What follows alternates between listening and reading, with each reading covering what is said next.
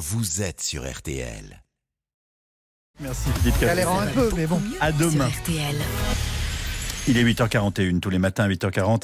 Ça va beaucoup mieux avec Jimmy Mohamed, notre euh, médecin, nous livre ses conseils santé. Ce matin, vous nous parlez, Jimmy, de l'une des pathologies les plus fréquentes en France, l'arthrose. Près de 10 millions de Français en souffrent, c'est énorme. Et la bonne nouvelle, c'est que des chercheurs français de l'INSERM à Nantes sont sur des pistes pour guérir de cette maladie qui est, qui est extrêmement invalidante. Oui, maladie qui est notamment due au vieillissement du cartilage. Alors le cartilage, c'est une substance nacrée qui sert à lubrifier une articulation. Avec le temps, malheureusement, ce cartilage, il tend à disparaître, mais c'est pas le seul mécanisme. Vous allez avoir aussi de l'inflammation au niveau de l'articulation et la formation d'os tout autour. C'est donc une maladie de l'ensemble de l'articulation et pas uniquement de ce cartilage. Et, et malheureusement, on ne peut pas le faire repousser, ce fameux cartilage.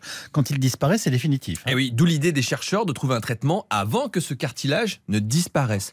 À l'intérieur d'une articulation, vous avez du liquide. Liquide qui permet son bon fonctionnement, un peu comme du lubrifiant. Et ce liquide, il est à l'intérieur d'une membrane, c'est-à-dire d'un petit sac qui tapisse l'intérieur de l'articulation. Et une équipe française a réussi à identifier des marqueurs biologiques déjà présents dans d'autres maladies rhumatismales à l'intérieur de ce petit sac qui vont conduire à l'inflammation puis à la destruction du cartilage. Bon, et une fois qu'on a ces marqueurs, on imagine qu'on pourrait trouver des médicaments. C'est la suite logique avec ce qu'on appelle des thérapies ciblées. En fait, ce sont de nouveaux traitements qui sont déjà utilisés dans le cancer. Pour faire très simple, une thérapie ciblée, c'est un médicament qui bloque la prolifération, c'est-à-dire la multiplication des cellules dans un, dans un cancer ou sa dissémination dans l'arthrose. L'idée serait donc de bloquer les messagers responsables de l'inflammation de façon très précoce pour ensuite bloquer ce mécanisme d'arthrose. Alors Jimmy, ça c'est le futur, mais en attendant, quels conseils peut-on donner en fait à ceux qui souffrent d'arthrose? Alors il faut bien comprendre que le deuxième facteur de risque d'arthrose après l'âge, c'est le surpoids et l'obésité, en particulier pour l'arthrose du genou,